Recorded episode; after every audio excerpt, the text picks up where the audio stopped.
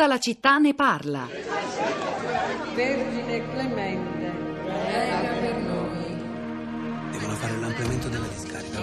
E a Rosteto, vicino a te, lo sai, no? Tu forse non mi credi, ma mi dispiace veramente per quello che è successo. Non se ne vuole andare, caccia fuori. E chissà ci farà mucca una a una sta Non c'era proprio queste cose, capito? Babbo l'amore, mi su campo, che sa a male. Mi scusate già. Ma mala così, tu puoi che si fa mala così! Siete che capacità nostra bandicina.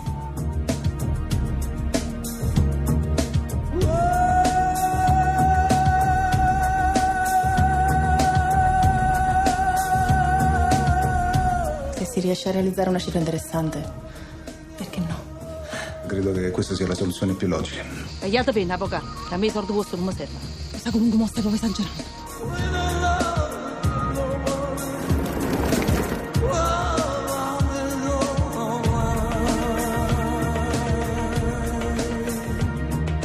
Leggerezza. A leggerezza. Colpa tua. È colpa tua che sta terra è merda, che sta portando solo malattia a miseria. Fanny, capite che ragazza siamo?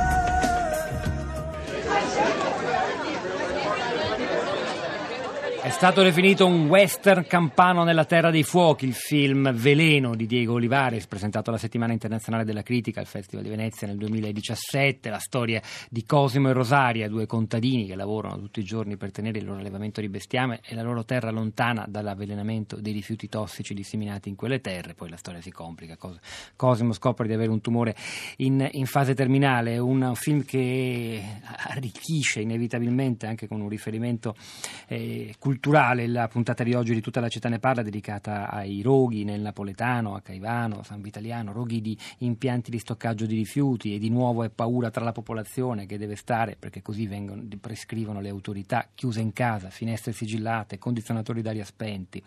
Abbiamo sentito anche stamani a tutta la città ne parla le parole del ministro dell'ambiente Sergio Costa che ha lanciato un appello, lo rilanceremo anche noi, ai prefetti in tutta Italia, perché il problema non è solo campano, eh, indicateci con urgenza tutti i luoghi sensibili dove sono stoccati i rifiuti che hanno bisogno di maggiore sorveglianza. Grazie a questa indicazione dei prefetti il governo potrà mettere a disposizione dei sistemi di sorveglianza migliore per evitare altri roghi, altri incendi. Probabilmente, ma aspettiamo il lavoro degli inquirenti dolosi.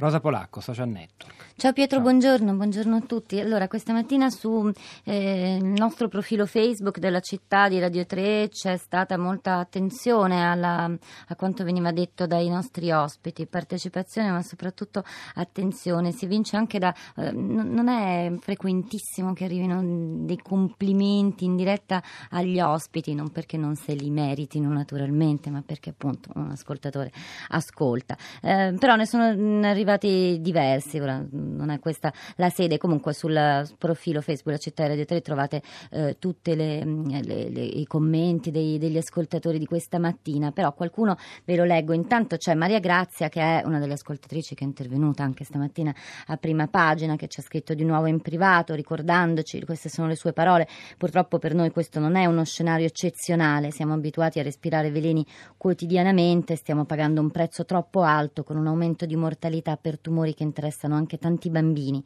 cresciuti respirando questi veleni e aggiunge Maria Grazia dice questo è un problema che va affrontato in modo serio perché dietro la morte e la sofferenza di tante persone ci sono grossi interessi. Eh, c'è Anna Maria che eh, fa eco, dice non è normale tutto questo, un paese pieno di leggi, di burocrazie, ma in balia dell'illegalità e di se stesso. Oggi tutti ne parlano, domani torna la normalità. Nino scrive: Quello che avviene sui rifiuti è un occulto processo eversivo che fa leva sull'inefficienza dello smaltimento differenziato. L'impianto di Acerra non può soddisfare l'intera regione Campania, mentre le ecoballe sono anch'esse bombe ecologiche depositate all'inverosimile. Oggi, mentre si incenerisce fuori dalle norme di tutela, i campi coltivati sprigionano i gas delle discariche abusive. Ci si occupa di creare nuove tipologie cartografiche del tipo terra dei fuochi. Allora, siamo collegati al telefono e ci, ci ascoltava e partecipa nello spazio per gli ascoltatori Antonello Velardi, che è sindaco di Marcianise, uno dei comuni coinvolti nel, nel rogo. Eh, sindaco, non abbiamo molto tempo per- perché insomma ora lo spazio è poco, ci sono altri ascoltatori. E che cosa vuol dire eh, di, di- di- di urgente a, a chi ci sta ascoltando?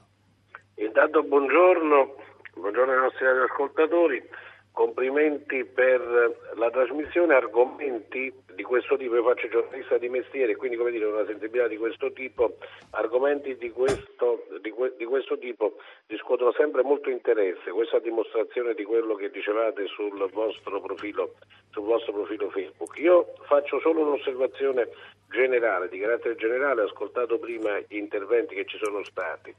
La questione vera è che il sistema dei rifiuti in Campania, mi riferisco alla Campania, è completamente collassato. Ci sono stati eh, problemi nel passato, questi problemi sono andati avanti nel corso degli anni. Attualmente, a fronte di questo collasso, occorrerebbe una sola parola, serietà, cioè affrontare le questioni in modo serio. Io sono sindaco di Marcianise, ma ci sono comune confinanto con Caivano, l'azienda che è andata a fuoco l'altro giorno confina in linea d'aria eh, 100 metri con il mio territorio, noi abbiamo avuto questa bomba ecologica che ha interessato anche il territorio di Marcise. Qual è l'osservazione che io faccio e la battaglia che sto facendo in questi giorni?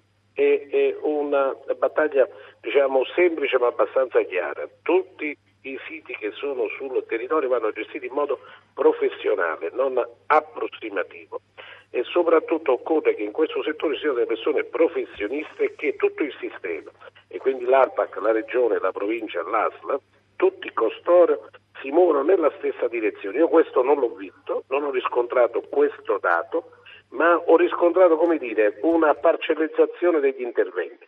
E quando si mette in mezzo la parola Camorra, la Camorra è un alibi, nel senso che questi sono territori dove sicuramente c'è una forte mh, eh, pressione criminale, ma sono territori dove non funziona la macchina burocratica.